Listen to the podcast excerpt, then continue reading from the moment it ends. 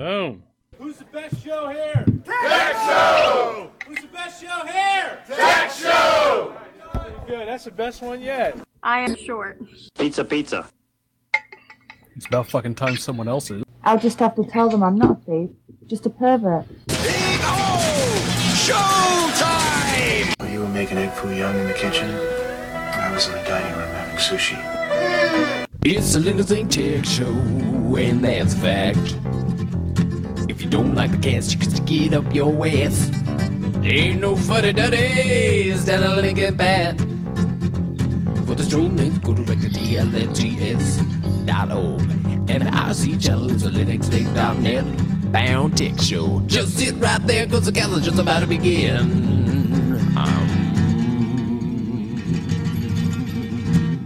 Welcome to episode 1036 of the Linux Link Tech Show. On the show tonight, we have Joel.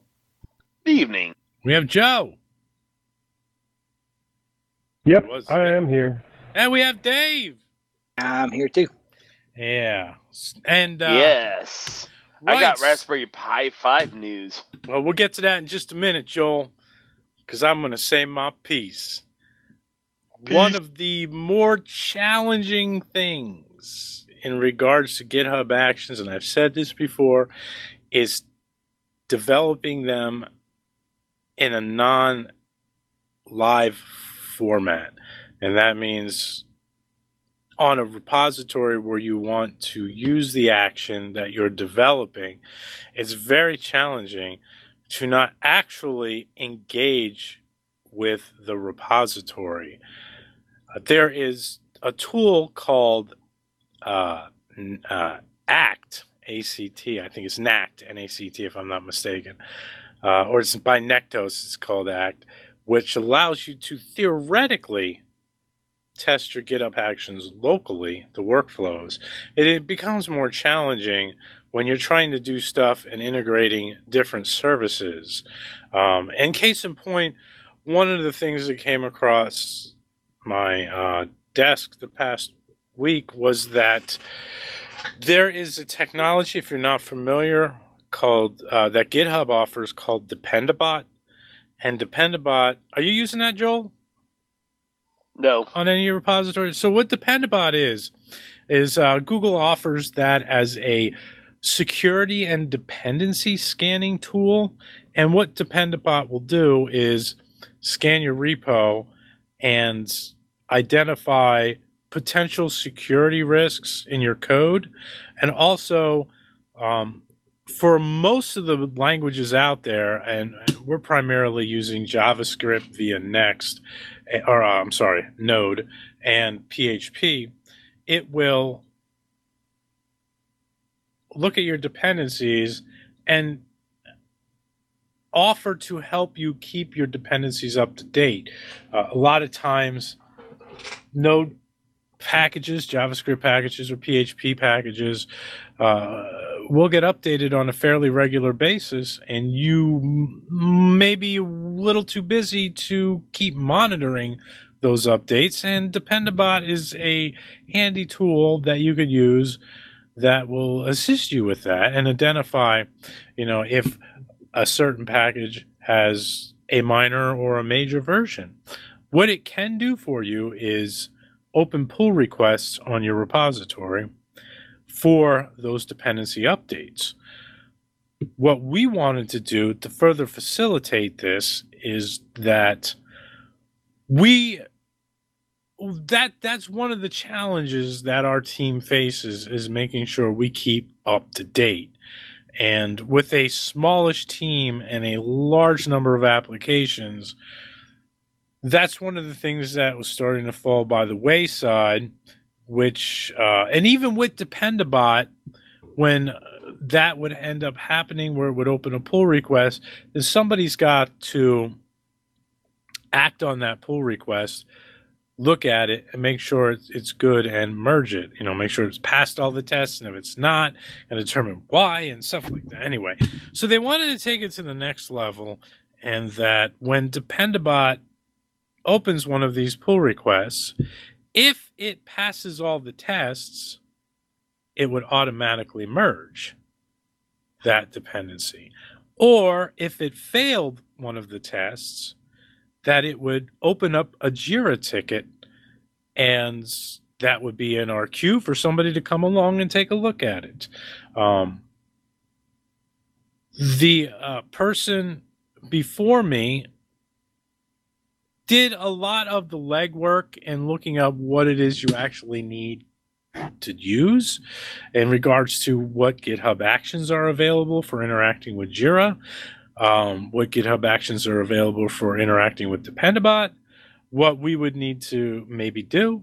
Um, so he had a proof of concept in our application template repository that when he would open up a PR, because he was using his account, that it would automatically create a JIRA ticket for that PR and then take it to the next level, which would be if the tests fail, then open the JIRA ticket. But if they didn't fail, then it needs to, the Dependabot PR needs to be merged.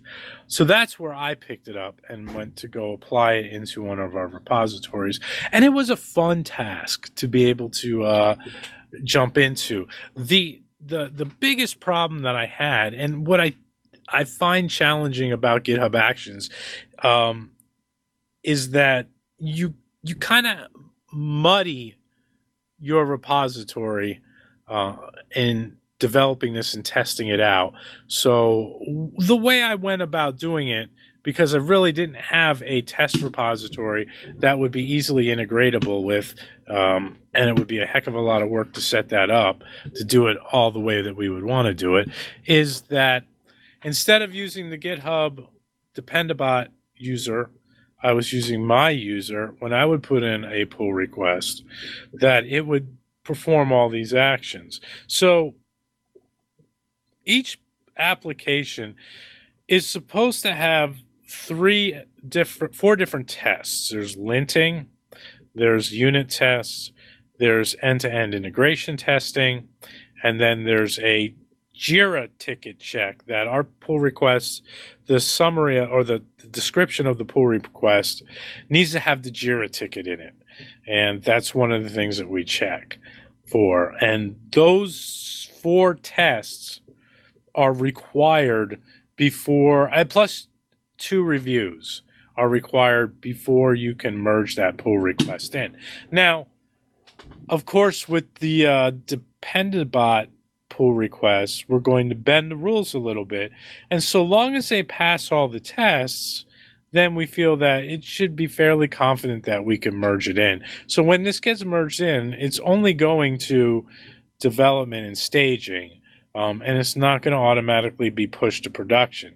So that the next time somebody is working on that code, they're, they should be well aware of whether or not any one of those dependencies managed to pass tests but broke something.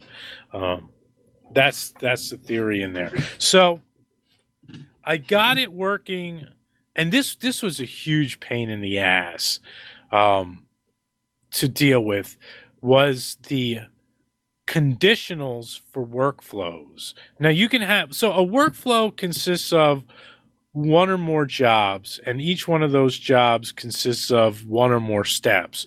So you can have a a conditional at the main work at the top workflow level you can have it at the job level and you can have it at the step level and what i mean in this case about a conditional is i'm trying to determine whether this is a pull request that's been opened by dependabot or somebody else and the person who came before me was and did a lot of the uh, initial legwork was using github.actor variable um, which is available. Now, the GitHub.actor variable is supposed to be the person who triggered the pull request, who created the pull request, right?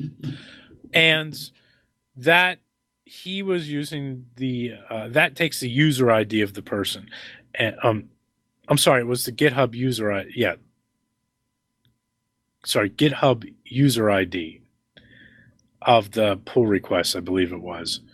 And that was set to the Dependabot user. And so with the Jira check, Jira ticket check, makes absolutely no sense to have that check run because the Dependabot, when it opens a pull request, there is no Jira ticket. So there's not going to be a Jira ticket. It's not going to subscribe to the format, and we don't really have a way to change the message, as far as I know. It, maybe it's possible. I don't know, but I didn't look too deeply into that. So what I need to do for that is I need to determine whether the pull request was opened by Dependabot, and if so, just exit out of the test, and you know just as a pass. But if it's not, then it needs to run that check. And the same thing, you know, with with the testing and everything. Well, actually, the testing is going to just run all the time. Now, the next final steps. Usually, what ends up happening with our pull request testing is it does those checks, and then if they all pass, you get two people to review it, and then you can merge it. Well, in this case, we want to auto merge. So if all those tests f- pass, then what needs to happen is it needs to a job to merge in the pull request automatically if it is opened by Dependabot and it's passed all those tests, which is really easy to do because you can have a job be dependent upon other jobs. So I just put in that that pull request in that job that it needs is that's the syntax that job needs the testing job and the integration job to run and succeed and if it if those two finish successfully and it is, then it will go on to run the Dependabot merge, which only happens if the person who opened the pull request was Dependabot. That was fairly straightforward to do. Um, and that that worked fine. The other side of that was well, if any one of those tests failed, then I need to open a Jira ticket. So there's a job for opening a Jira ticket. And what was really confusing about that and the if conditional on that was that um, it is also dependent upon those test jobs running. But typically, if a job fails, then it's not going to run that job that has that dependency on it. So you have to add a conditional. In the conditionals, you have to do an always. Uh, so you tell that it's always going to run, even if those dependencies had failed. So it's always going to run, but it has to only run if either or both of those jobs fail, or actually it's three jobs, through fail, and the user is Dependabot that opened the ticket. PR. And that seemed to work just fine. I got that that was a pain in the ass because when you have multiple conditions, um, you have to be careful of how you format it. And it was very very unclear on what you had to do according to their documentation. Um, but eventually I got it all figured out. I got it working. Everything seemed to be, you know, working just the way I wanted it to for my user. Then I switched it over and finally committed that workflow into that our repository for our one application that I was working with, and then switched it over to using the Dependabot user account. Now, when I re-enabled Dependabot on there, and the first three PRs came in, I was smacked in the face by the fact that it did not do what it was supposed to do. It ran the tests like I would expect it to, but it did not and i purposely set one of the tests to fail and it it actually no i didn't at that point. I was like it should all work. Let's let it go and the and dependabot opened up three prs right away two of them failed and one succeeded and none of them did what it was supposed to do so when i went in to look at the action come to find out that it did not run any of the Dependabot jobs. And it was really confusing to me as to why, because everything ran perfectly under my user ID, but it wouldn't run properly under the Dependabot user ID. So obviously, the first thing I did was double check the Dependabot ID. And wouldn't you know it, between the when I initially set all this stuff up and double checked the Dependabot user ID, and today, when I went to run it, that user ID changed, which then said to me, maybe I shouldn't be using the user ID because I suspect maybe there's multiple ones or they might change it frequently. I don't know. But I looked at the Dependabot documentation and everything about that in there said you should be using uh, the variable GitHub actor. And the GitHub actor is the username of the person who opened the pull request. So I switched it over in the code to use GitHub actor. And then for the next three hours this afternoon, I spent beating my head against the wall trying to figure out why using GitHub Actor would not work. It just flat out would not work. It was like doing the same thing as if I had the wrong ID in there or whatever. It would not work. Um, now, another challenging aspect about the GitHub Actions is that you have the option to rerun them if they fail, or every time that you make a commit and push that against the PR, it's going to rerun the workflow. Or if you're looking at your pull request and it'll tell you if your branch is out of date from the branch that you're trying to merge into, um, do you and offer to update from that branch uh, changes, and you can you can click that. Then it'll rerun the workflow again from the beginning and do all the testing. Um, when I read the documentation, they they said that uh, rerunning the workflow will run it as the user account that triggered the pull request. And regardless of the user that is rerunning the workflow. But also it's going to rerun the workflow using the same script that it did before that github actions workflow script. Now the issue that i was running into as i would update that script to try and get the conditional to work properly required that I would merge the changes from the branch, the main branch, into the pull request so that it was up to date and it could merge without any conflict or anything like that. And as I did that every time, it just it wouldn't work. It wouldn't work. Finally, I, I gave up, and I just like I'm just going to put debug statements in here, and just verify that the account I have the account name correct because everything I was looking at said it should be correct, but it wasn't working. So the account name is Dependabot, D E P N D A B O T, and then it has uh, open bracket, bot, close bracket. Kind of a weird name, but I thought "Mm, just let's double check it. And and what did I find out?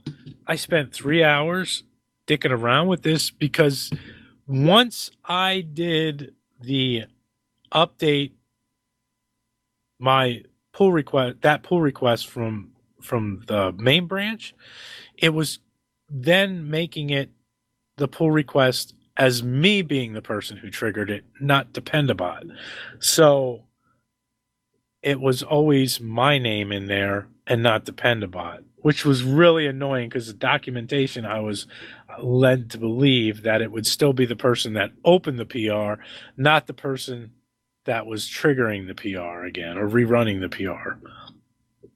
Once I figured that out, I just the, basically what I had to do was I had to back out of all those dicking around that I did for the past three hours, put it back in there, and instead of using the GitHub ID for Dependabot, which might change, I just used the username and cross my fingers. Hope it works. Um, it looks like it should work, but I won't know until Dependabot puts in another PR. Right, Joel?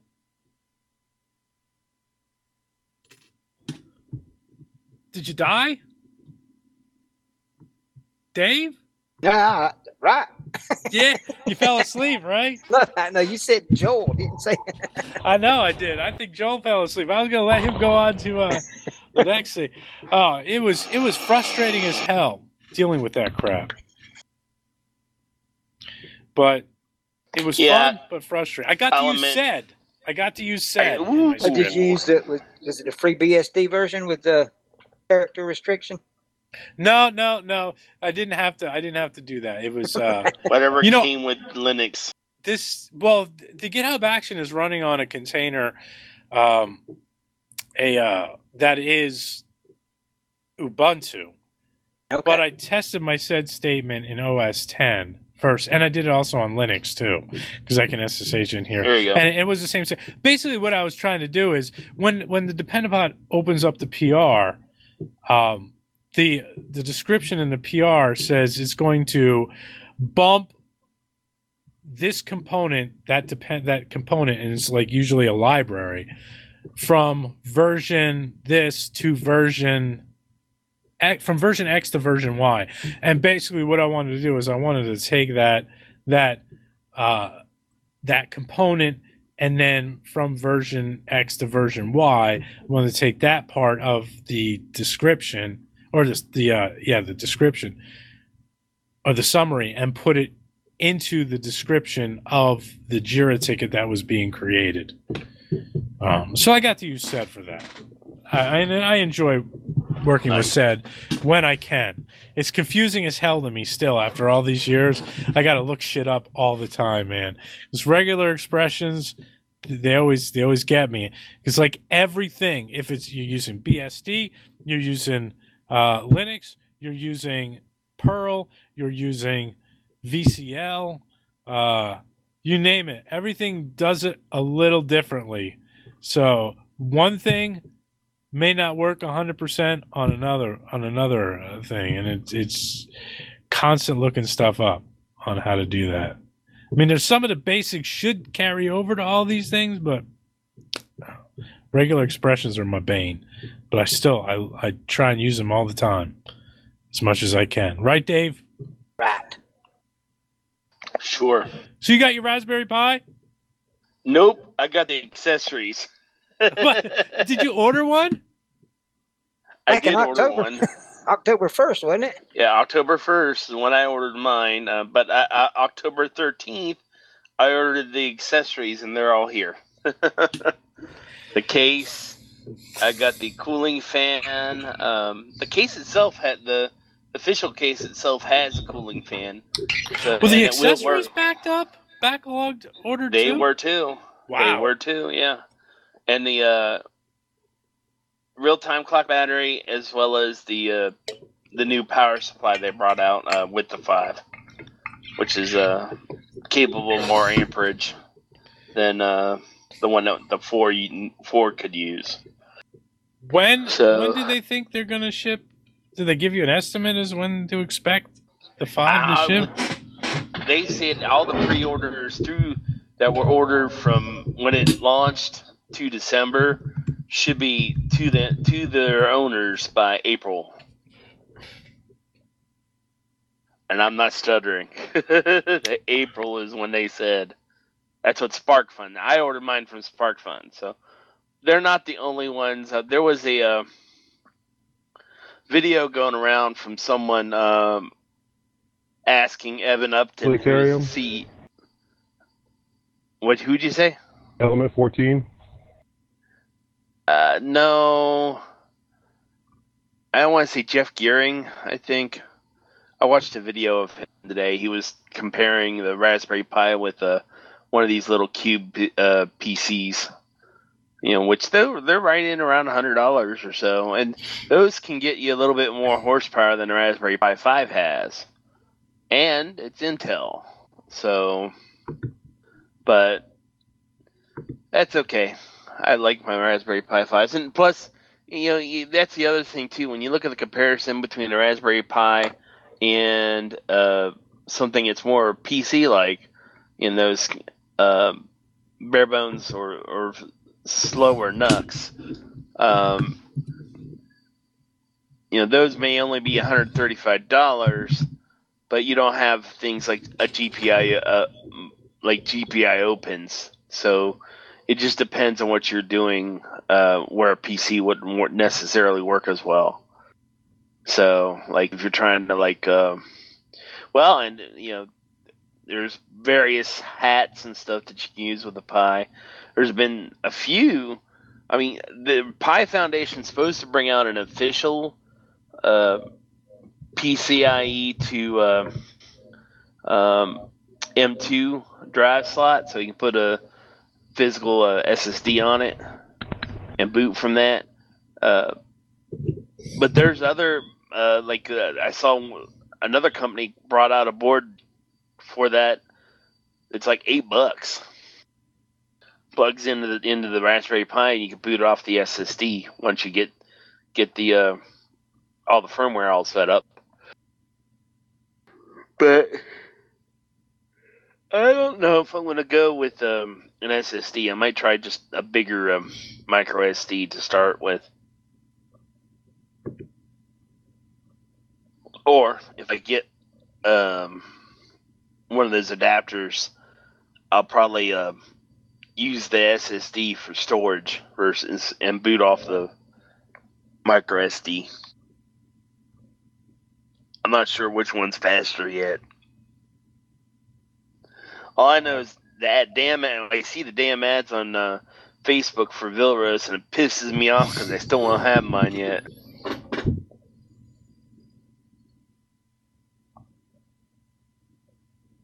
But I did unbox or uh, I did uh, open the package and I took a look. The case is nice. It's the red, reddish and whatever that reddish color that the Pi Foundations use use for all their uh, official things like the keyboard and mouse. I do have the keyboard and mouse and I like it, but th- those I've had since the Raspberry Pi 4. But uh, you know, I didn't have anything specific planned for the Raspberry Pi 5. You know, so uh, you know, I get it. I get it, and I play with it. You know, you know. Maybe you'll figure out what you want to do with it before it gets here. Who knows? Yeah, maybe. Maybe. I know what I'm not going to do with it. I'm probably not going to use it for a media box. I mean, it would do real good because I got the 8 gig version, but we'll see. I mean, change my mind. It's way overpowered for a, a RetroPie. You don't need that much for a RetroPie. You can do the RetroPie with the with the zero.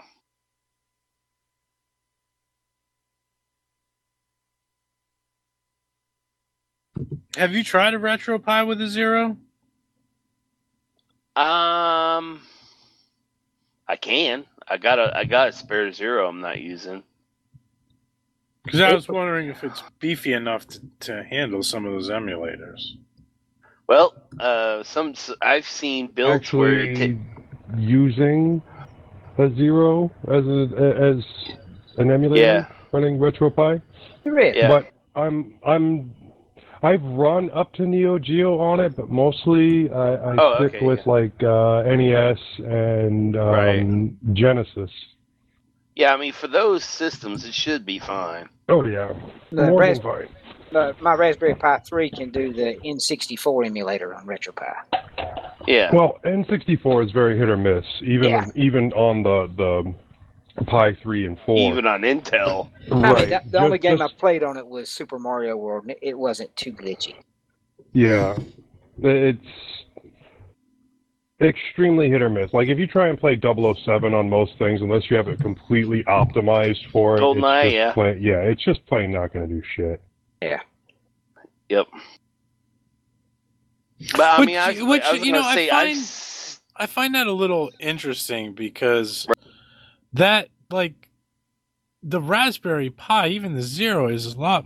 Isn't it far more powerful than the Nintendo 64 to begin with? It has to do with the way the code is on the Yeah. 64.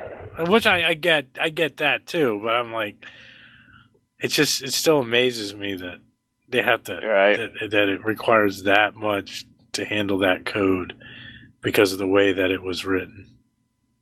Let's see the the zero only has 512 megabytes of RAM too, which for most things it's going to be probably fine. You know, I've seen builds where they take the Pi- the Pi Zero W and stuff it in a box and it has a little LCD. Basically, make a handheld uh, emulator thing, you know. Mm-hmm. But that's not what I'm doing. What are you gonna do I with it? could- He doesn't know. Nah, I'm not sure yet. Not sure yet. We'll figure it out when I get it. I've been playing. I playing. do with, need. I've been playing with three things this week that might be good candidates depending on your needs. But uh, Oh yeah. I switched to Calibre Web versus the built-in Calibre content server, and I like it. And of course, Audio Bookshelf that Joe told me about, and uh, I've been rediscovering the joys of Pi Radio, PY Radio. Those are all good projects. Pi Radio. That was uh, what Pandora. No, it's just internet radio stations. It, it'll play any internet radio Oh. station. Makes me The wish I would Pi have kept. CD stuff. No, yeah, it's a Yeah. PY radio. It, it'll play. It's a it's a terminal app, a TUI terminal user interface Okay. app. It's nice. Yeah, um, that makes me wish, almost wish I would have saved a, a while back when I was still writing for Gear Diary. This is probably ten years ago now. I'm thinking about it. I was set, actually sent an internet radio, and it worked with. Um, I'm trying to remember what it all worked with. I know, like, like um, it would stream our local AM station. Um, well, I'm trying to think if it used TuneIn or what it used. I forget what exactly it used. Yeah, you can copy Oh. and paste tune in you uh tune in links right into Pi Radio and it plays them just fine. Uh, my son-in-law builds Bluetooth speakers out of ammo boxes. I think he sells them on Etsy or someplace, but uh, I, I need to talk to him because I, I think it'd be cool to put a Raspberry Pi in there and make it turn into an internet radio. Right. And this this thing would have been perfect for that. Um, the in, the internal board died on it, uh, so I got rid of it before I moved. Let me see if I can find it. I reviewed it for uh, Gear Diary years ago. Oh, I do have plans to go to the Dayton Hamvention this year. I took the Friday off, so I'm going to probably go Friday and Friday, Saturday, and Sunday if I can. I'll probably drive over each day.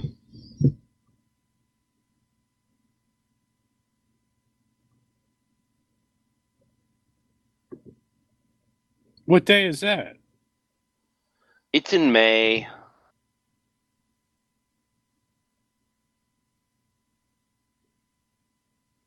That's still ways off, isn't it? Weather Yeah, should be a lot yeah, nicer. I Is it, did it snow up. up there? Uh, we Mhm. got like four inches, but it's all gone now. It all melted. May 17th, 18th, and 19th. So, uh, unfortunately, Xenia, where, where, where they're at now, um, it's not in Dayton proper, but Dayton Amateur Radio Association is the one that puts on the show. Um, quite a few years ago, they, uh, I think uh, 2016 or 2015, I forget which year was the last year, but the family that owned the Hara Arena, where it was was for over 60 years, um, decided to shut the arena down. All right. Then, like a year after they closed it, a tornado hit it, so now it's completely gone. All right. So they moved it um, from uh, from there to Xenia, the Xenia, Ohio, to Greene County Fairgrounds, and that's where it's been ever since. At least 2017, I think, because I actually just saw an article I wrote about it for uh, Gear Diary back when I wrote there. It's always a blast for uh, radio geeks like me. So I'm trying to see if I can't find that uh, that streaming radio I, I reviewed. Oh, was that was ago. that was that the one that you you got last year? Was that was only a couple months ago, wasn't it? The software radio. No. Uh, the the soft the was it a radio? Oh, that SDR radio. No. Yeah, yeah, yeah, No, yeah, this yeah. is actually this actually looked like one of them Tivoli uh, radios, okay. but it wasn't Tivoli. I'm just trying to remember what it was called. back in the day, I did have um, the Radio Shark made by Griffin. That was cool.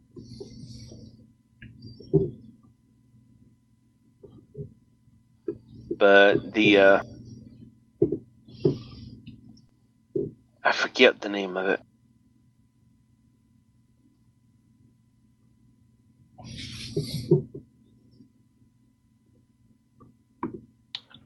You're not gonna God, it must have been a long time.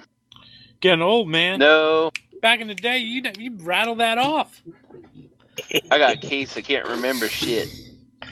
Oh yeah, yeah. Just just tell Dave and he'll remember. Like he's a savant with dates apparently. He knows he knows when something happened all the time. A lot of Linux links. He knows when you much. ordered your Raspberry Pi. if he did, if he did a new show now, what, what, what we would be in the uh, what Chevy Bolt or what do you got now? Chevy Bolt. No, I- I'm joking, man. I, I still have the I 2012 know it's Prius. Not Prius. Yeah, I have it, and I have a uh, 96 Nissan Frontier pickup truck that's still going. I got Alright. it when my oldest daughter totaled the Civic that I did the podcast in. I got her that Nissan. She drove it to college and back, and she got married and got a car, and I, I kept Right. the pickup. She totaled your car and you had to go buy her a new one, and then you were out you were out No, of car no, then. no, no, no. She totaled that Prius. We got forty five hundred dollars for insurance, and I bought a uh, Chevy. What was it? Uh, it wasn't a Nova. Uh, uh, I got a piece of crap Chevy, but had, had, a, had a Saturn engine in it, which was good. And I got that Nissan pickup truck for, and still had change left over. So I got two cars out of the deal. And Two cars for for four thousand dollars and had Oh, money yeah. left over. yeah, Would they yeah. have did the, did the bottoms of them rust out or what? What, what you got going on there, Dave? We, we sold the we sold the Chevy. Well, I, actually, I, I take that back. We the Chevy was my mother in law's, and Ah. uh, we we gave her some money for it, even though my wife's name was on the title. So there was that. But the Nissan was was a great buy. It's, it's still going. That's nice. I mean, the thing's almost thirty years old, and it just keeps going. Oh, that is now, sweet. um, How much work do you have to put into that thing? I'm sorry, Joel. Almost none. I mean, Oh, just damn. Oh, or, no. or changing checkups. now what's up for pre-order uh, from Atari now is the Mini 400. I don't think I'm gonna get one. Uh, you know so what? I it's saw that. How much basically is it? same concept as the SS. It's like 119 dollars. 119. The, the thing, the thing is, is, is if you see it, it, it's well, it models the 400, which is the one that had the membrane keyboard. Right, that Right. terrible keyboard. But I, I've seen looks pictures of it, of it it. doesn't. Ha- right, but by the looks of it, you can't. It, it's very similar to what they did with the Commodore 64 Mini, where it just looks like the keyboard. It's not functional. You know what I mean? So. I'm guessing though, by the looks of it, it has a USB port on the back of it as well as four on the front for controllers. So I'm betting you can probably plug a uh, keyboard in to one of those if you wanted to type on it and do some Atari Basic. On the other hand, I don't need to do that because I've Can got you- a uh, um, Can you do Atari Basic A, on uh, the on the uh, Mini? That's a good question. I, I haven't seen a whole lot about it um, yet. Um, it's up for pre-order now, and it doesn't ship until the 28th of March. You know, you know what's messed up. I have to look. Maybe maybe the sale on. What I think is messed messed up. About those is now. Don't get me wrong. If you really like the console system, you know, getting a, a mini NES or a Super NES or a Genesis or a mini Commodore or whatever, all the ones that they came out, you by all means have at it. That's great, you know. And they usually run from what fifty to hundred and some dollars, and you're gonna if you if you like that, you're gonna get functionality out of it. It's a lot, you know. You don't have to mess around with anything. Um, of course, you could do it a lot cheaper on your own if you wanted to, with a Pi or even your computer or your phone and emulation, people all that are stuff. Gonna find that extremely daunting. Yeah, and, and I get that, and that's fine. Have at What'd it, man. say, Man, old go ahead and buy it. What I think is absurd is no, the not just fact old people. Most people will Yeah. find it daunting. What I think is absurd about that this stuff is those little mini devices aren't that expensive, but the fucking Lego device is like 150 to 200 plus dollars for just something that looks like the device and does not Lego function device. at all and it's just Lego. You know, that is crazy. Lego's crazy anyway. Price per piece is ridiculous. Are you buying them Yeah, individual pieces, Dave? But No, no, no, but I, I got a cousin that, that bought the, the, Yeah, probably one- the largest good thing- Lego they sell. It was a Titanic model, and I forget how many Right. pieces there was, but it was like the price ended up being like seventy cents a piece. It was just stupid my God. expensive. oh man. Yep. Yep, I, that's why I haven't bought any. Um, I have a whole bunch at home. Uh, uh, at my uh, dad's house. I, I'm gonna have to ask him if I can have that. I don't know if my brother wants it or not, but Legos or Lego sets? Lego Um, sets, Legos. the I- models. well, we I'm talking about. well we bought sets, but we rarely kept them as sets. You know, that we just dumped them in a box. You know, but now the, the we'll go back to the 400 mini. It will emulate everything, basically the whole 8-bit range, all the way through the 130XE as well as the Atari 5200, and you can also uh, it has 25 games built in, but you can put the game games on a thumb drive and plug it into it and play those too. So uh, the 25 games include what's it, Lee, which I've never heard of that game, Berzerk, Millipede, Miner 2049er, Mule, and Star Raiders 2. Uh, which Star Raiders 2 was pretty nice. I like that one. I need. I actually need to get a copy of that for uh, my uh, uh, my. I have an 800 XL. Uh, actually, I probably should should just download the ROM and put it on the. Uh, or I don't know if that would do with a floppy because I'm trying to think if I have a this uh, Lotharek. Uh, basically, it's a floppy disk emulator. I don't know if I can put a cartridge image on it and have it work with that, but they do have a cartridge uh, adapter for SD cards. I should get that, but because sometimes it's just nice to, to plug in the cartridge and go. Because it takes uh, that would load a little faster than the uh, floppy emulator. Because it's going to load just as fast as the standard Atari 1050 drive. So it's, it's so it's not going to load faster, be, even though it's on a faster media to begin with. But doesn't say whether it can run um, basic or not. Um, I'm thinking that if you can get basic, uh, the the I think the original Atari 400 had a basic cartridge instead of being built into the to firmware or to the ROM on on board. Like that's what my, my Atari 800 XL. That's how it works. Is if I just turn it on without cartridge or anything plugged into it, or without booting a floppy image, it will uh, load basic. So, and then you can write basic programs if you want to. But that reminds me of what I just saw on Prime Video this afternoon and evening. Uh, towards the tail end of my work, I saw it on there. I threw it on the TV. Superman 3. Remember that movie? That's the one with Richard Pryor, or was that two? Yes, it was. Uh, yep.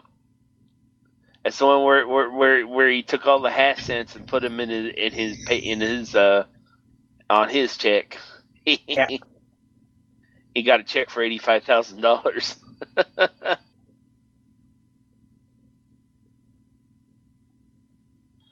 but that was. I see you're watching that movie, and I'm like, I'm like, and they're doing things like uh what several of the hacks he had like he had one hack where where uh I think he made it rain somewhere. I guess there there was a weather control satellite, and I'm like, and when that movie came out, there was no we still don't have weather control satellite, and there was no wi- worldwide way that he could use a computer to have it command all the oil tankers to go to the middle of the Atlantic Ocean. you know, it, I mean, it was just so far fetched. Even now, I mean, it's just it never happened now either. You know, but and building that uh, computer they built in the in the canyon. You know, the, if you want to call it a computer, I don't think it was. It had might have had a computer on it, but you know, there there was much more to it than a computer. But that's what we thought the future was. Is that kind of crap? That was 1983. Yeah. Yep. Oh, I mean, in the first, uh, see, the first, no, it was the second one where they uh, had depictions of the gas crisis in it, where there was lines of people waiting for gas. I barely remember that.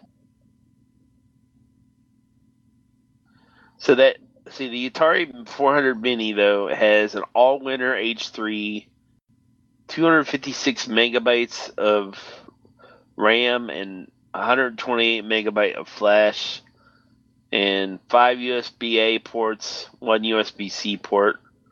That's the only power in though, and HDMI. So in many ways, if you built like a RetroPie, you can probably get more than this, uh, and it might run things a little bit better, have better interface and all that stuff, and the ability to have Wi-Fi on it. You know, there's that.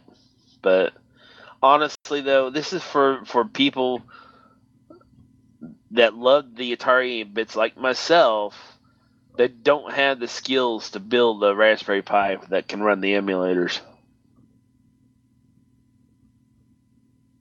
Same reason for, with the the I have an SNES Mini downstairs. Um, I can't think of the last time I played it. My son might play it every once in a while, fire it up and play some Mario or something.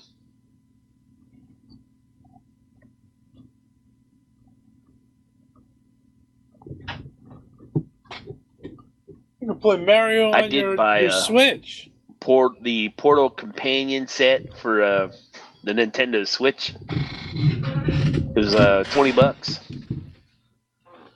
so I can play Portal, Portal, and Portal Two on my Switch. I actually never played Portal One before, so that that was uh, pretty fun. I think I'm most of the way through it. That's a fun game. Both of them are fun. It is. Yeah, they are. Yep, back when ThinkGeek existed, I almost ordered the uh, uh, the portal gun they had. that would have been cool. That would Have been you cool beaten to just Portal? have something in there. Um, I have beaten Portal two a long while ago, like maybe a PC or two ago, because I do have it for the PC. Via Steam, I think I got it. I'll tell you what. If you want a good game, dear Joel, the new Prince of Persia, The Lost Crown, chef's kiss on that game. It is so Nice. good.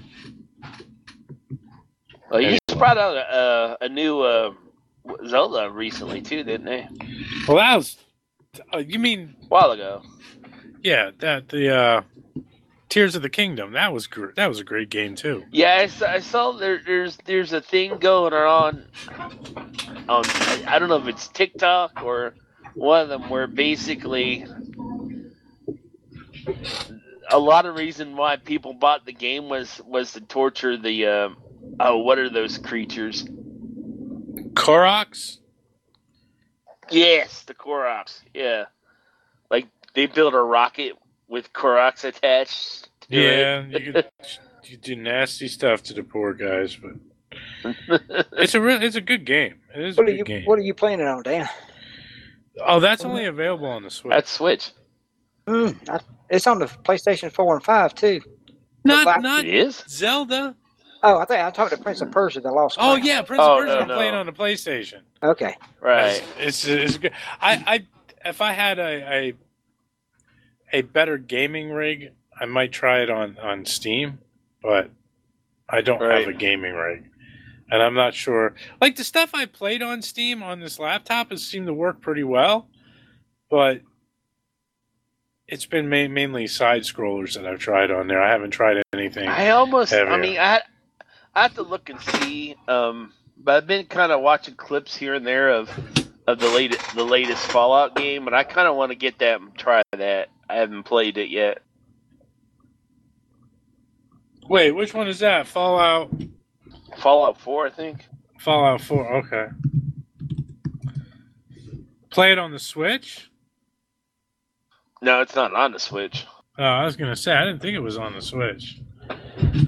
I tried it. I didn't. I I couldn't get into it. Couldn't get into it. No, I I I I have a low tolerance for those for first person shooter type Shooters? games these days. They just don't grab my attention. I know Dave's all into it, but not me. I I can't even remember the last time I played a game. It's probably been a year since I played a video game. I have a Minecraft server, I have a Veloren server, and I've got a bunch of games on Steam. Ever played Veloren? You see, What? What? no. Veloren, V E L O R E N. No, what is that? You can run a server on Linux, and, and, and it's it's a Minecraft looking open RPG. Okay. It's it's pretty cool. No, Oh I'm- shoot! I, I might be able to run this on my laptop. Yeah, I, I run it on mine. Now, Fallout is 4, that Veloren is Veloren uh is it in the repos?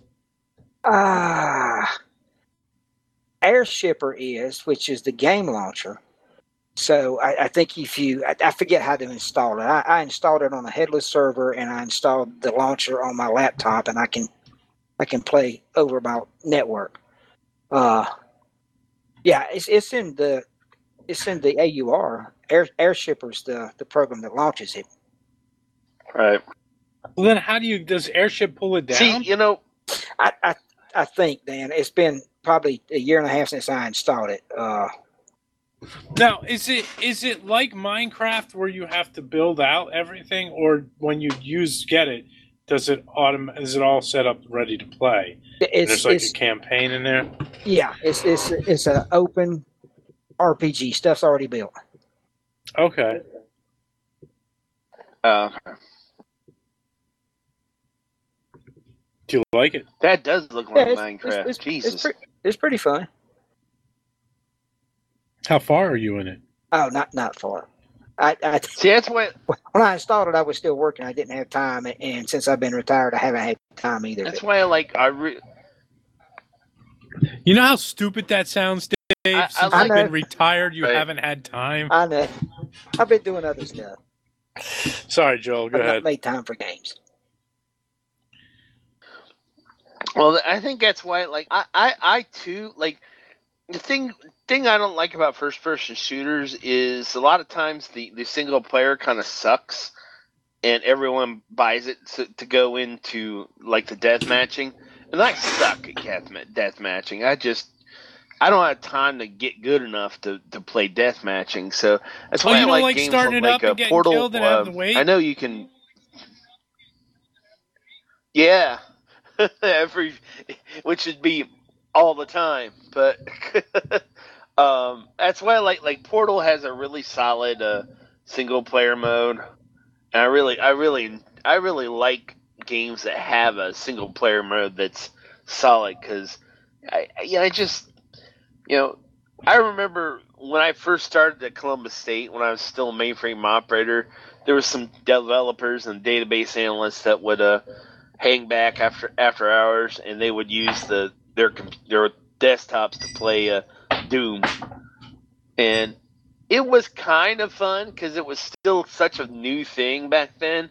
But the one guy and, and the upside was is, is not of all, all of us were extremely good but there's one guy that DBA who was just really good at it and he kicked my ass all the time. It's like you know that was still kind of fun because at least at least he he didn't always kick my ass. He'd kick everybody's ass.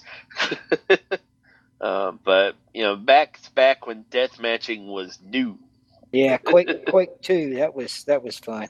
I got a Unreal Tournament set up on uh, Steam, and that that's fun. That's still fun. And then the other problem I have, at least with PC gaming, is just uh, how much sheer power you need to uh, have a decent chance at some of those games. If anything, I would, if I wanted to do anything, I would probably build like a, a flight simulator, you know, with a PC, uh, a gaming system behind it, because that's what you're going to need to run uh, the latest flight sim. Have you ever played these uh, the Euro Trucker trucking sims? Have you ever played those? No, That's it's much harder than you would think. But it, there's oh, something there's something calming about it though.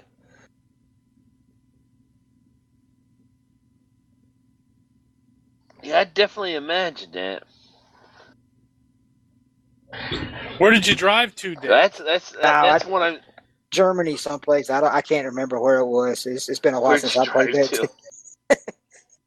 We're just driving drive to? a giant transfer truck through Europe. Now I I had to look and see if anybody's remastered it or redone it, but back in in the early PC gaming days, like when I was in college, uh, one guy um, showed me a, a a game called Death Race.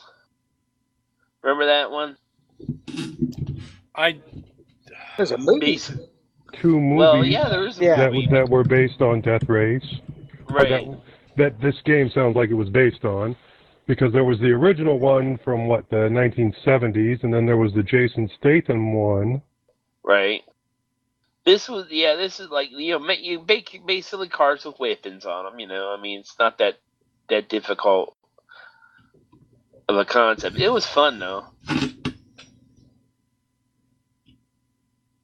no, I don't think anybody's fun remade game it. back in the day. And uh, Mech Warrior was one. No, Mech Warrior was a great game too. Uh, uh, both the original Mech Warrior and Mech Warrior uh, Two. Mech Warrior Two was was really awesome. Was what uh, that was nineties, I think. That might have been the last game I played on on a Windows PC. Right. I think I, I that, that's early '90s, so I can't remember. But It also had a really great single player mode as well as being able to deathmatch people in mechs, and that was also fun. It, I think there's still some like some Dave and Buster still have the uh, the old uh, Tesla pods they used to do the full simulators that they would do with the with the battle mechs. Yeah, I always wanted to play that. Uh, unfortunately, our the Dave and Buster's, both of the ones we have, don't have that game. But Playing that one where you sat down in it and you were like driving the mech around and yeah, shoot the rockets and like guide the rockets while they're going through the air. mm, That was a fun game. Yep. And there is there is a, a multiplayer one now.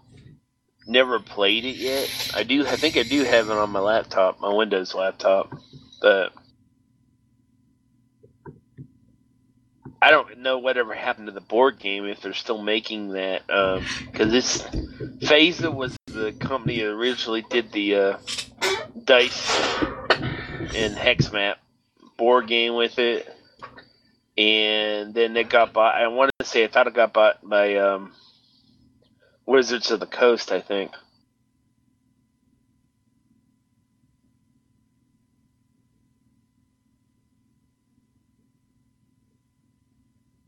Oh heck, Fallout Owns 4 is only uh, so- twenty bucks right now.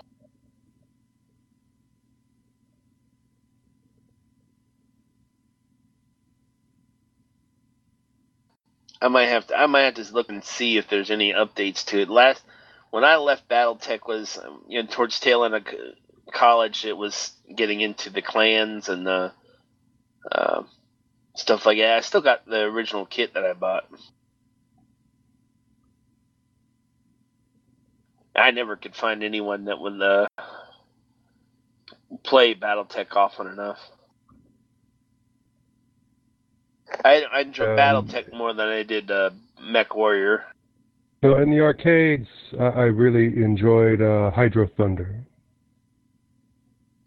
That one, that one was always cool. Yeah, and Mach the, three. the sit down one that they had there.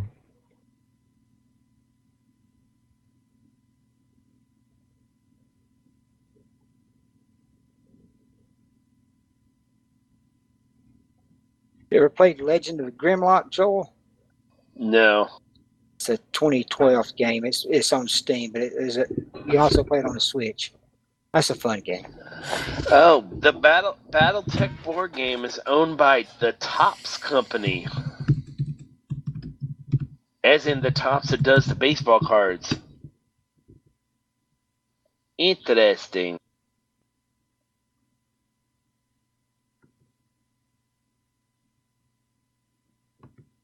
Legend of Grimrock's a dungeon crawler, right? I did Yeah. try a. Yeah, Yeah. I enjoyed that. Uh, I think the first version might have been playable on Linux. I I, I remember. I can't remember. I thought I could remember. I can't remember if I played it on Steam or if that was actually played it on Linux. But Grimrock or Grimlock? Grimrock. Okay. But you could you could play it on Ubuntu. Okay, but Grim, Good. Legend of Grimlock two you couldn't, which was a, a, a much imp- is an improvement over the first one, but that that's not playable on Linux. I don't think. Legend of Let me double check. Let me see. Legend of Grimrock two. And it, it's games like this is make what makes me want to get one of them. Either one of them, uh, like the um, Lenovo uh, handheld gaming system, or um, the Legion Go. That's the one. Um, or the Asus Republic of Gamers Ally. Kind of want one of those. Yeah, the first one is in the AUR, Dan. Legend of Grimrock.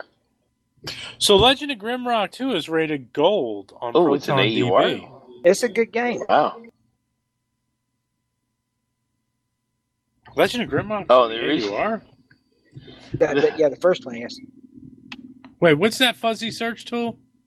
Uh, Peruse, P P A R U Z. That's right.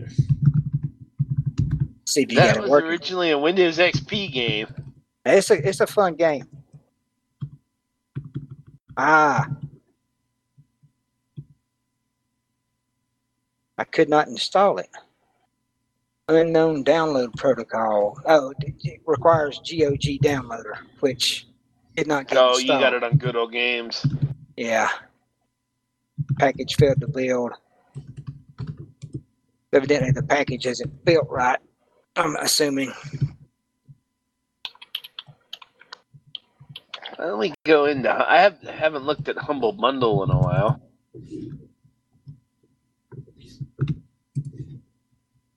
See what I like about hum, Humble Bundle is they started doing other things other than games, like books.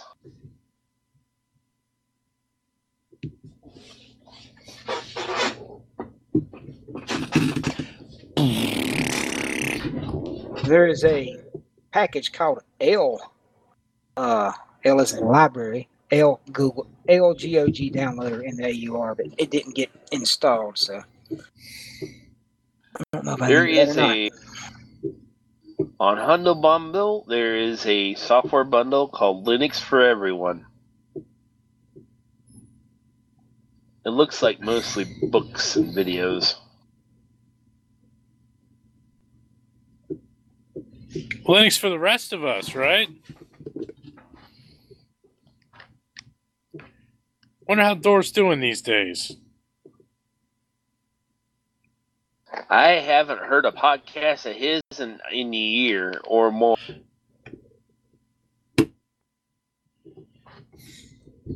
I know he, he was doing Linux. for- He had he had some Rick, health issues that I know. Now he did uh, the mini PC show with Rich.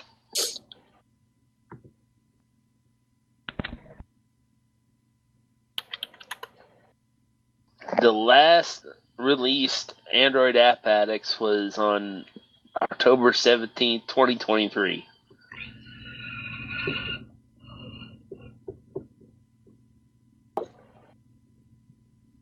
Linux for the rest of us. Two fifty nine was January over a year ago now. Yeah. I think he's been doing his.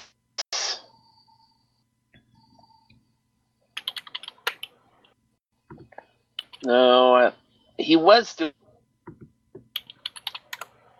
his blog, uh, um, podcast about him. Where's life in Ohio? Long gone now. Yeah. Or what? What is what? It, what? What is it? Living in the shade of an in '80s the arcade, man. Arcade. Yeah, th- that show, which would be great if it wasn't only on AAC format. I renamed it to Living in the Retro Arcade. Oh, now I can, see. now I can talk about things other than 80s. Ah. I'm. I, I'm going to be honest. Putting it in the '80s with video games really pigeonholed it, because there wasn't. You know, let's face it. Once you get get through a lot of the, like the a lot of the stuff, you know. I mean, that's not to say I don't cover '80s anymore. I do, but like my this week's show is going to be all, all on the Portal series because it it deserves it because it's such a great game. And the thing, the thing I like about Portal, both Portal games, is that is very non-violent. You know, for the most part. But you've not finished the first one yet. The first one, no. Uh, the first No. one's got a great ending. Yeah. I've probably seen the ending on YouTube. Yeah, you probably have.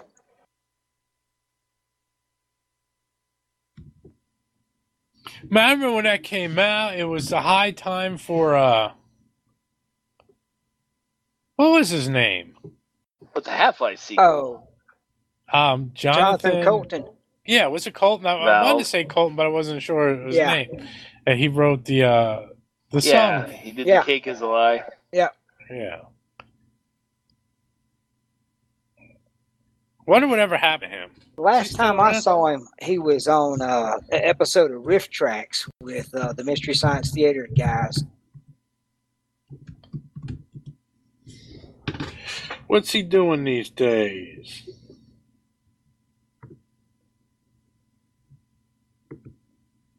He's doing a show in Philly and Pittsburgh. Okay. Well, I guess that was last year. Yeah. That's the last thing I see. That was uh Now, last show was what I wanna October, November, is- and December. is- so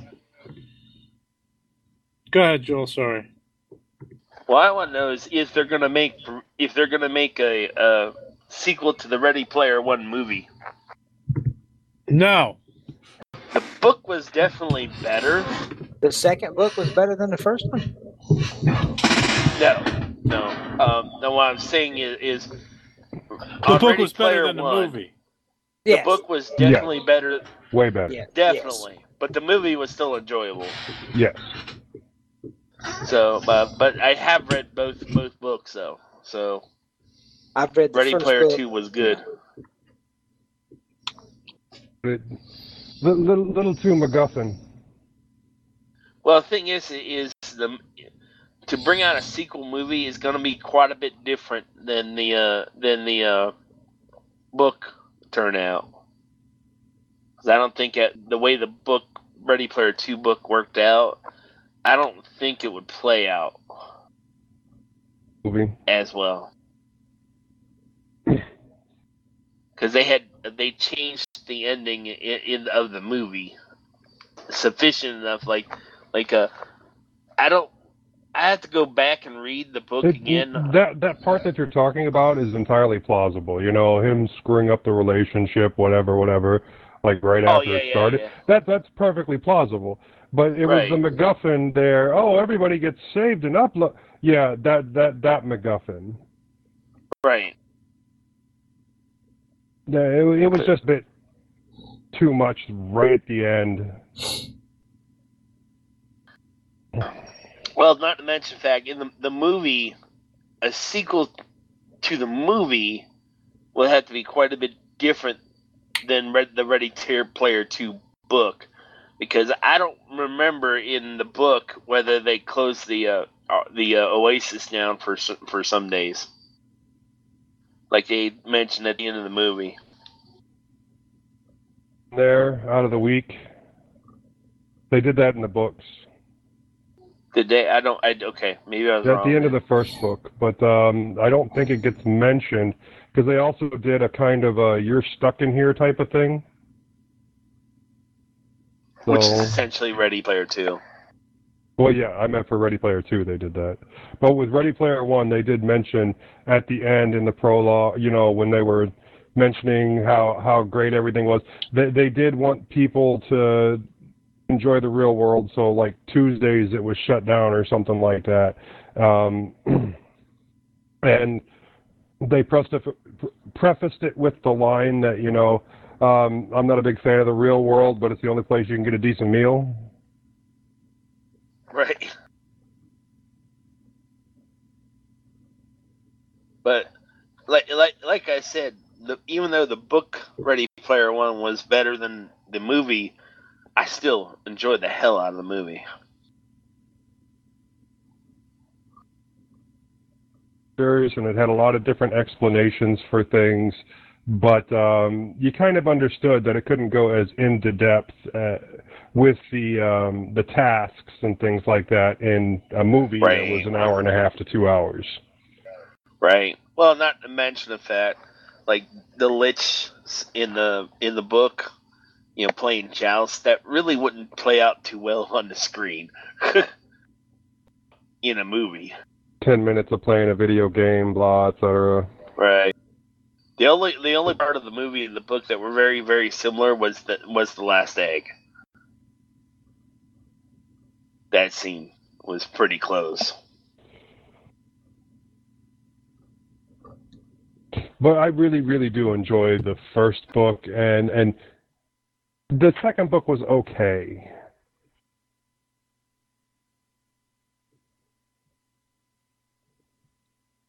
Yep. First book, but it was still good. Maybe I just had really high expectations because of the Oh, first Ready book. Pl- Oh, Ready Player Two. Yeah. yeah.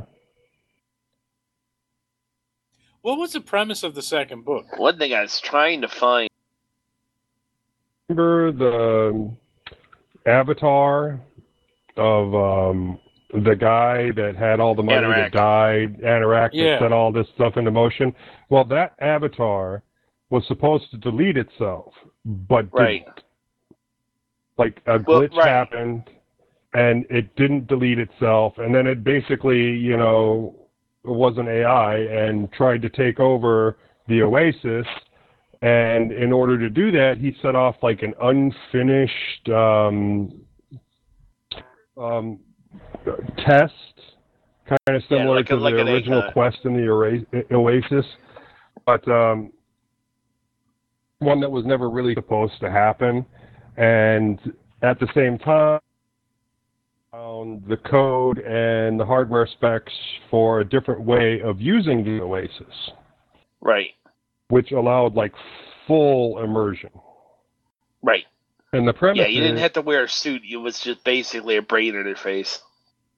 is that the AI is going to take everything over unless this uh, new quest gets completed, and so people have to find all the clues again and go through something similar. And there's different different tests and different other crazy things like fighting 15 Michael Jacksons, blah, whatever, whatever.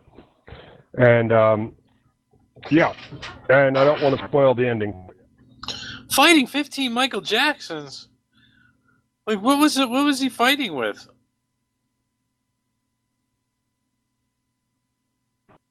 White glove. The White Glove. but Wait. I would say in Ready Player Two, there there there was a part of it was on the uh, uh what was it? Was it the Prince planet? Was it Purple Rain planet? I can't remember. Michael Jackson, it was Prince's. They were fighting like 15 different versions of Prince. Yeah. What was Prince using as a weapon? His guitar? Yep. All right. Basically, yeah. Was it like a rock band competition? Yeah, get the fan spinning on the three. Uh, Something like that. it, it, it was a dance battle gone wrong. Oh, Yeah. I bet you Dave likes Dance Dance Revolution. nope. Dance Revolution. DDR. is great cardio. I've never played it. Look, I was in South Korea when I got introduced to, to Dance Dance Revolution, and it was a big thing there at the time. I bet it was. Oh yeah. it yeah, was. and, and it, it was fun, and it was just a, a really good way to get a workout. Uh huh. I get secondhand embarrassment. I mean, I've never been in a Dave and Buster's. This is this is gonna sound weird, but if I were to go in one- a place like that, I mean, I've not been in an arcade since I was a teenager. But I think going I in an arcade, I'm gonna, Dave and Buster's. I'm gonna step on some toes. But going into an arcade and seeing adults play video game, like last time, No. not, not last time, but I was in Best Buy back in the mid 2000s, and I saw some some grown ups, you know, grown grown adults playing Guitar Hero in public. Yep. I, I, I got secondhand embarrassment for them. I, I play Look. that stuff at home, but I'm not going to do it in public. No, there, there, there's there's a bar, and I know there's one around here, but the only one I can think of is in El Paso, and it's called uh, Rubik's. And, and and it's an adult bar, but you go in there, and the entire walls are lined with arcades, and the arcades don't cost anything. You're just buying Right. drinks and playing on the uh, the different arcades. Yeah, and I, that's probably like like I said, I've not been in an arcade since I was a teenager, so I, I would probably be fine. Because in, in context, if there's a whole wall of them, I'd probably go up and play. Yeah, but like Dave and Buster's, man, uh, I can't even afford to play there. The food's ridiculous. The foods, the the just the arcade stuff is ridiculous. The price on the arcade stuff is absolutely bonkers. Uh, we have the 16-bit bar plus arcade here in Columbus. On South 4th Street.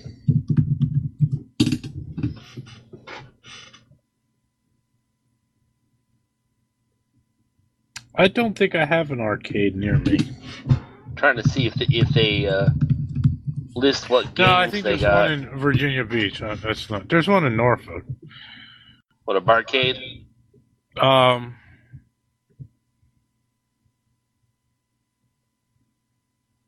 I, I found I found some some of the classics they have at, at the Columbus one is uh, Arkanoid, Asteroids.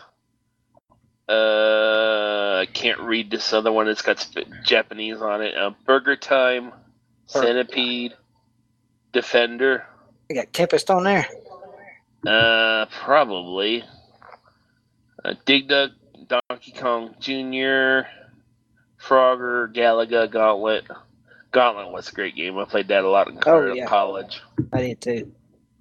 Ghouls and Ghosts, uh, Gyruss, Jungle King, New. Wait. There's a whole new breed. Oh, what? I, oh, Killer Instinct. Uh, Marvel vs. Capcom.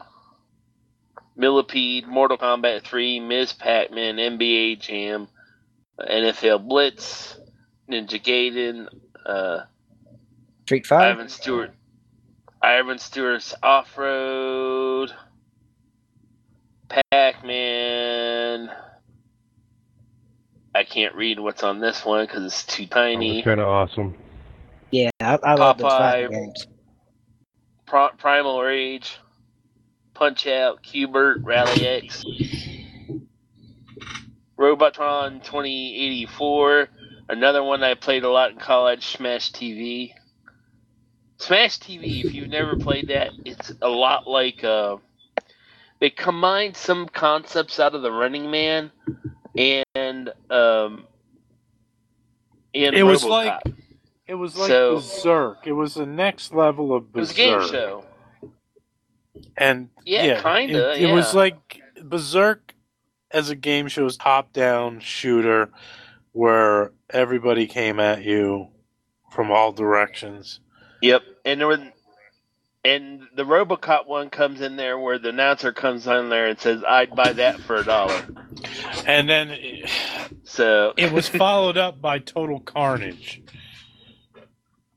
About a year later, I think it was. So Smash TV was followed up by Total Carnage, Yeah. which took it outside of the um, movie studio format and put it into Yep. a But they also have like a you were going through a third world country console game, right? to knock out a dictator. Uh, On, I, I believe Okay. that's what it was. It was off the wall. Space too. Invaders. Right. They have Deluxe Space Invaders, Spy Hunter, which is another favorite of mine. Oh, I love Spy Hunter. Tapper. Uh, the one that always you'd always get an injury in at least once in your life playing the game. Track and field. Oh yeah, Damn, Yes. I hurt my fingers on that so many Yeah. times. yeah. The hurdles. He's just doing that. Yes.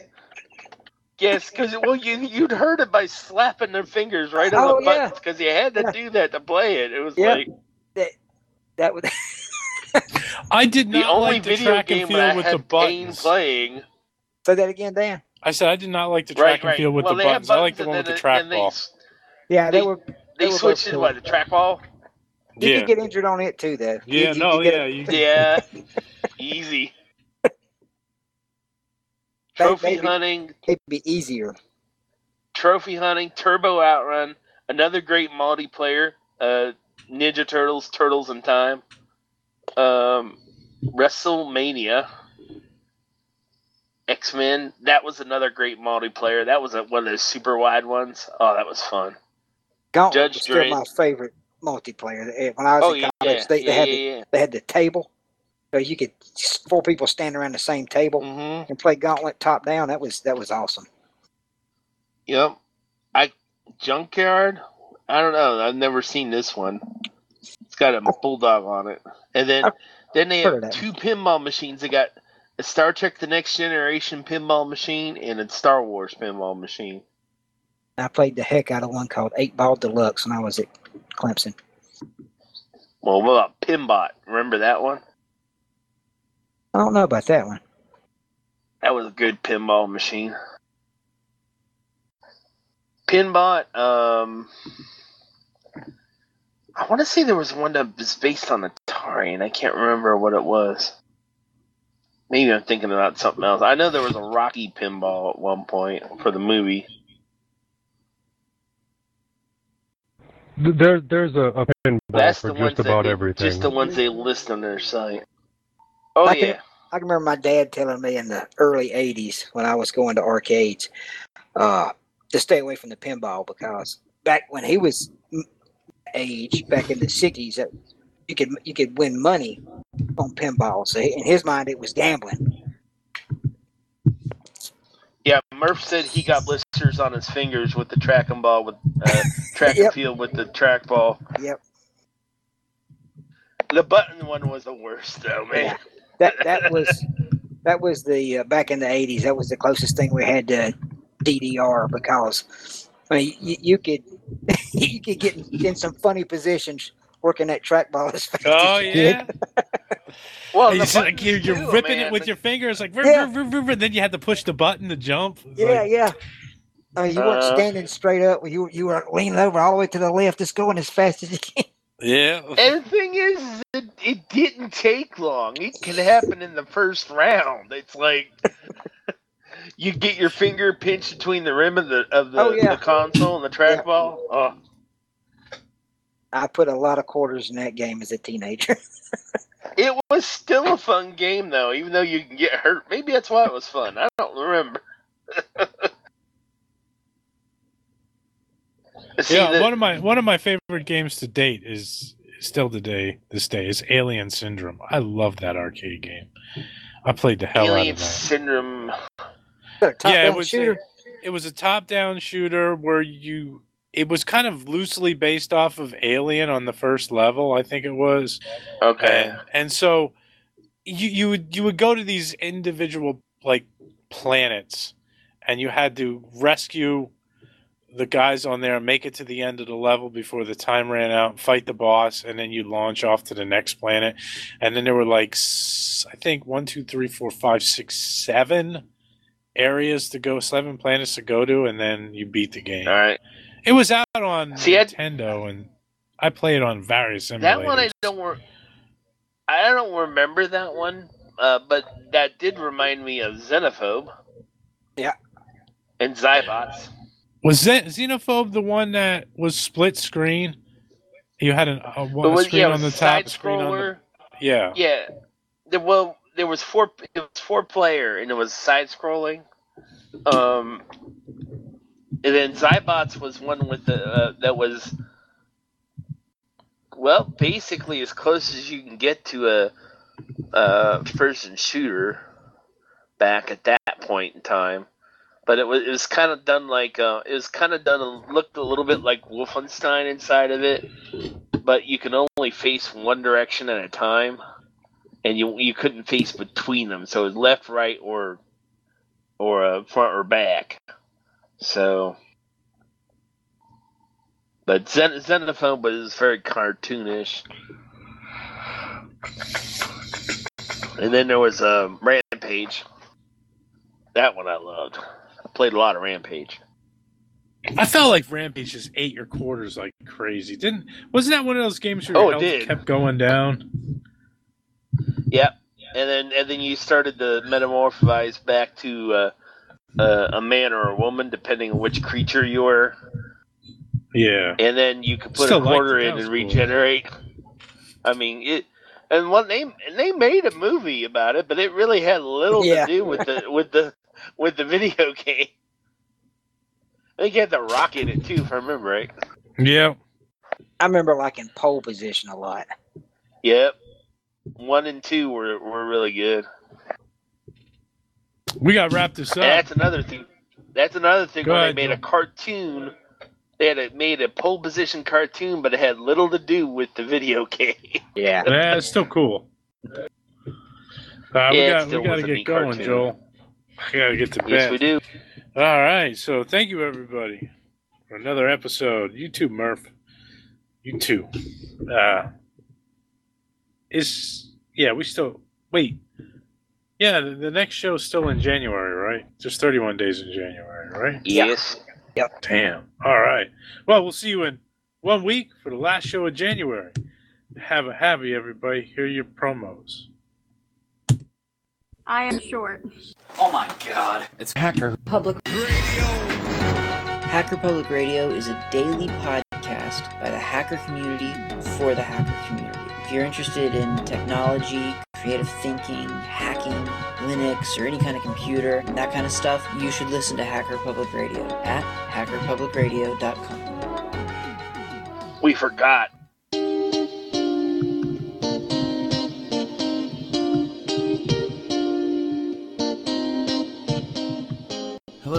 My name is Matt, and I've started a new podcast called LibreQuest. I talk about Linux and general technical topics. To get the show, visit LibreQuest.org.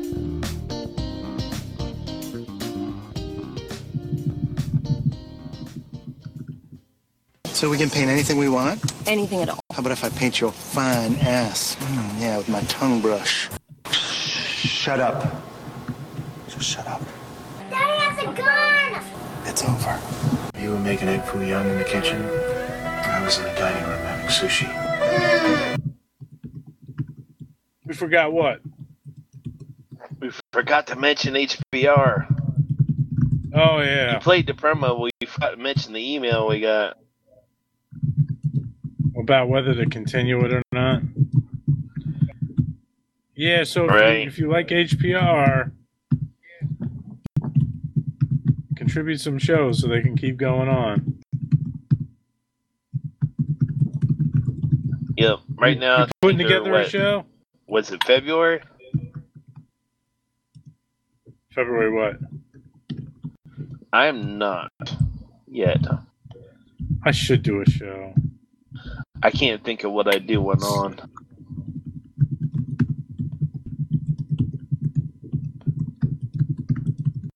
But Living know in the shade of, an, of a '90s arcade. Occasionally.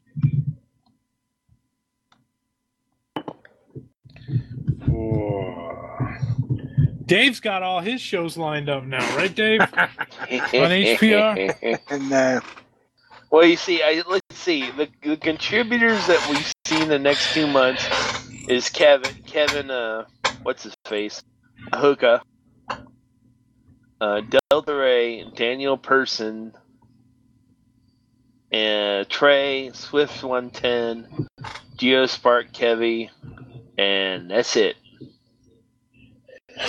Looks like maybe four or five, like four or five people rotating through.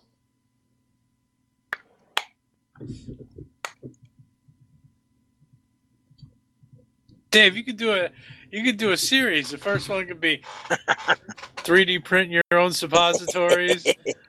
How to flavor that suppository on another episode. uh,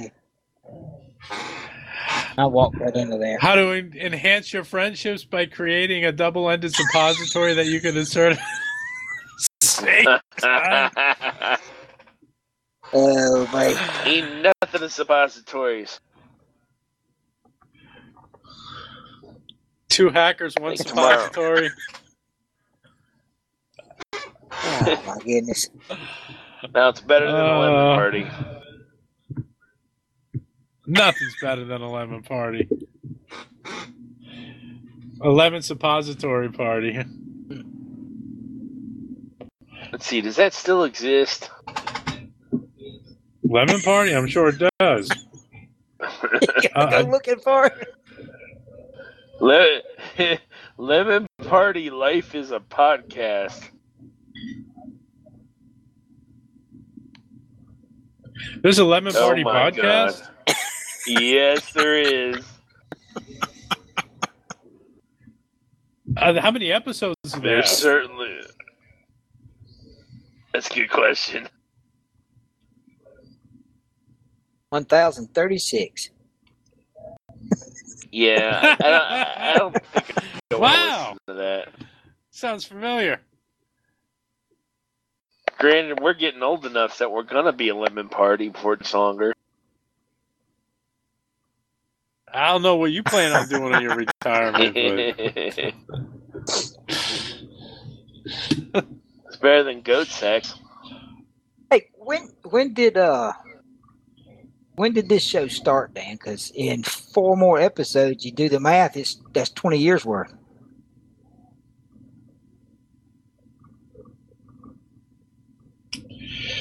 uh, What I believe show number? in 2003, didn't it? I think ten forty will be fifty two times twenty.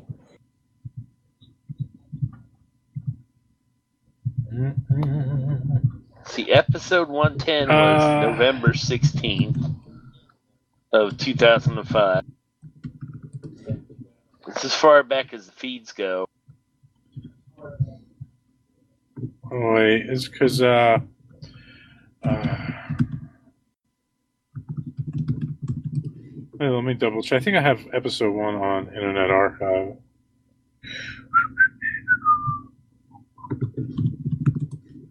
And that was the shortest show there ever was.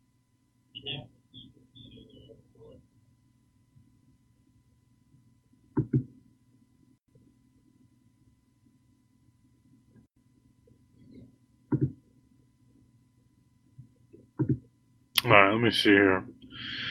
Uh, oh God, why is these things not? All right, you don't got to look it up tonight. Holy.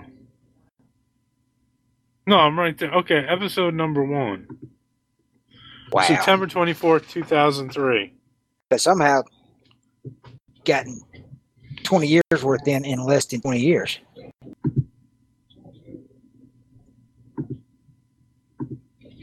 Yeah, what? What? Oh, you know, you know why that is. That is because, um, when we went to Oh, yeah, a couple of the Linux conventions, Yeah. we put out multiple shows. So I think there's like And you took game. and You took uh, a few weeks off too. I don't know. There's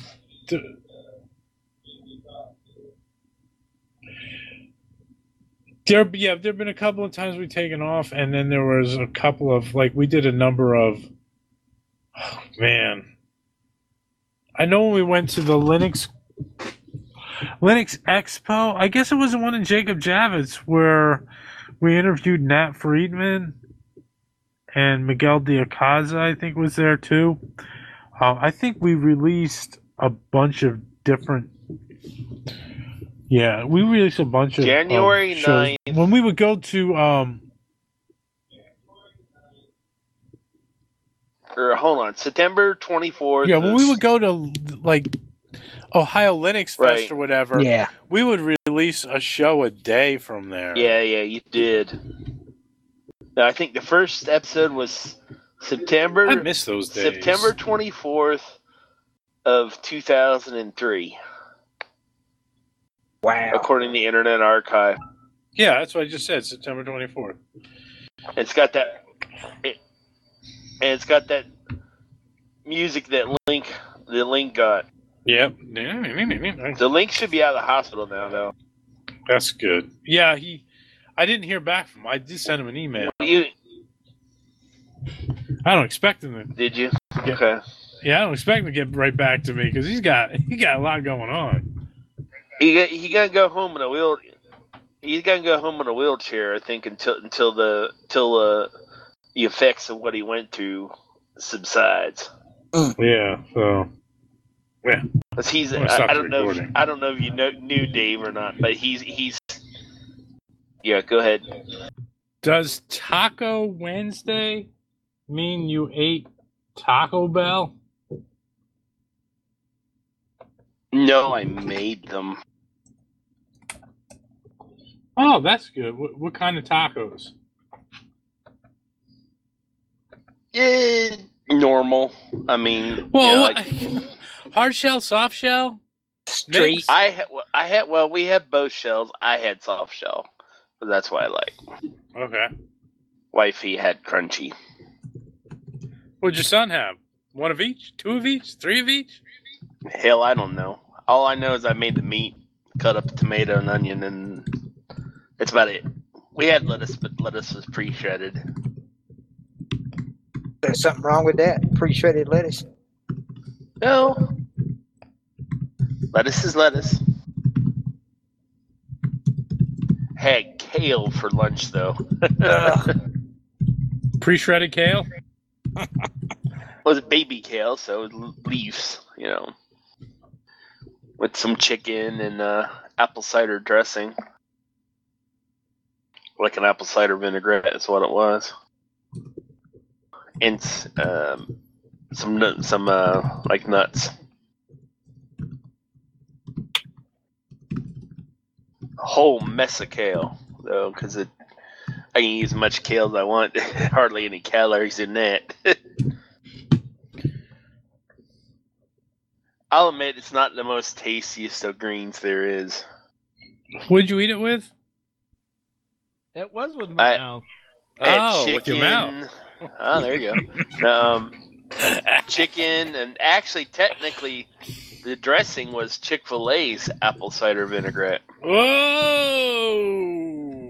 Because I bought a bottle. They they sell that at uh, our local Kroger in uh, the produce in the produce section, and I measured it out too. I like didn't just dump it on. I like took a measuring spoon and measured it out.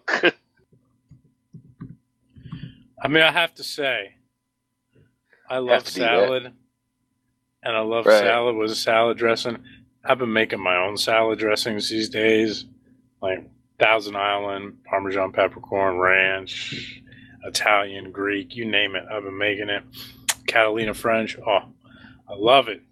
Love. I can't get enough salad. I tell you that. It's just like On uh, pancake syrup. no, I haven't made I my can't. pancake syrup yet. My well, you got to first, get a maple tree. my first job out of college, I was uh, quality control manager at the Duke's mayonnaise plant. We also oh made yeah, that's We- the mayonnaise I use, Dave. we also got made uh, at the time we, we made all the Hidden Valley Ranch uh, it was ever made. It- Nice. We were the only manufacturer, and we made probably Flavors of suppositories. Uh huh. We, we made just about every salad dressing you could think of. Duke's is the best mayonnaise. That, that's all I buy. That's all there is. Everything Now- else is lame. Did you get sick of salad dressing? I know. I mean, I, I You don't I- even like salad, right? no, I, I like salad, but I, I like Italian dressing, not vinaigrette. I like straight Italian, or I like uh, if I have to, ranch. The creamy, Uh, no, the other one, the one you have to uh, shake. up. regular Italian, which is Yeah. essentially a vinaigrette. Yeah, I just don't want it to taste like vinegar. Heavy You on the spice. You So can't just- taste it in, in the Italian dressing. You really can't. There is vinegar. Yeah, you just can't, can't- taste it as yeah. much. Yeah, I don't want to taste it. It's got some of that cheese. Toe cheese. Mm. No Parmesan. Oh. I think All that's right. what's in it. I don't know. Oh, It tastes Damn it, good. I agree with it. What episode is this, Dave? Uh, 1036. You got it, man. You on the ball, man. what did we do before you came back? That's all I'm doing. Nobody now. knew what show it was. Good old Rich is at the uh, shot show this week. He had a shot this week? Getting vaccinated? No, shot show. It's a gun show No. for Not a mostly shit for show, right? Well, it could be.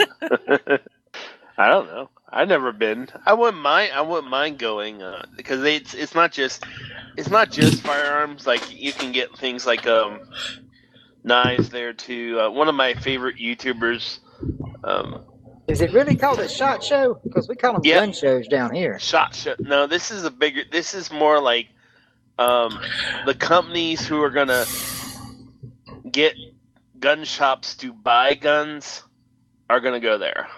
All right, so it's more like a like um Dave, they're not selling the guns. They're just shooting them. And when you Like- shoot like them, a- you capture the shot, and that's what the show is. The sh- is it a shop show or a shot? S H O T or S H O P? S H O T. Okay, yeah. So they they shoot the gun, and you got to catch it. That's the show. That's the only way that makes sense. Yeah. I, It's run by the NSSF, which is the basically the firearm industry. It's a trade show, is what it is. Dave, being a Southern boy, and I guess Joe too. I guess. Have you ever heard this this this phrase before? Couldn't draw a fi- fly in a shit factory. Oh yeah, Ah, I thought that's Southern, isn't it? yeah. Could, It's, uh, draw a fly in a shit factory. Yeah. I, I heard that for the first time this week, and I thought it was funny. have you ever heard that makes my ass crave stove wood? What? Hell no. What What that wood? ma- Stove? Stove. Oh, stove S-T- wood. Yeah, stove wood. That makes that- your ass crazy. What, what does that mean? That, that's a southern way of saying it makes me want to show out because if you showed out, your your dad would take you behind the woodshed and whoop your ass. So What? Okay, Oh. you got to explain what "showed out" means. yeah, showed out means misbehave. Oh, okay. So it makes you you know it, it's it's sort of like saying we aim to misbehave. Now, what's that? What's that phrase again? to go through a couple of different layers of uh, explaining slang to, to get to the point there. Yeah, it's uh it, that makes my ass crave stove wood. That makes my ass crave stove wood. Yeah, my father-in-law used to say that. I thought you were talking. I thought you were talking about some guy named Stove who got a hard on, and I don't know, man. Well, my dad's got one. He, he, he says, "Smooth move, X-Lax." Yeah, Uh, no, I, I heard that one. I just never heard that makes my ass crave stove wood. next time somebody makes you mad, just just throw that out there when you're at work or something. Oh yeah, that that goes over well in the. In, but I'll do that at my. I'll do that at the. Uh, That's gonna that's gonna do me real well at uh, at the place I work. yeah, the next stand-up meeting Right. they have when some we're discussing a ticket and I don't like it, I'm going to say Yeah. that makes my ass crave stove wood. That's just funny hearing a Yankee say it. That grinds my gears, right?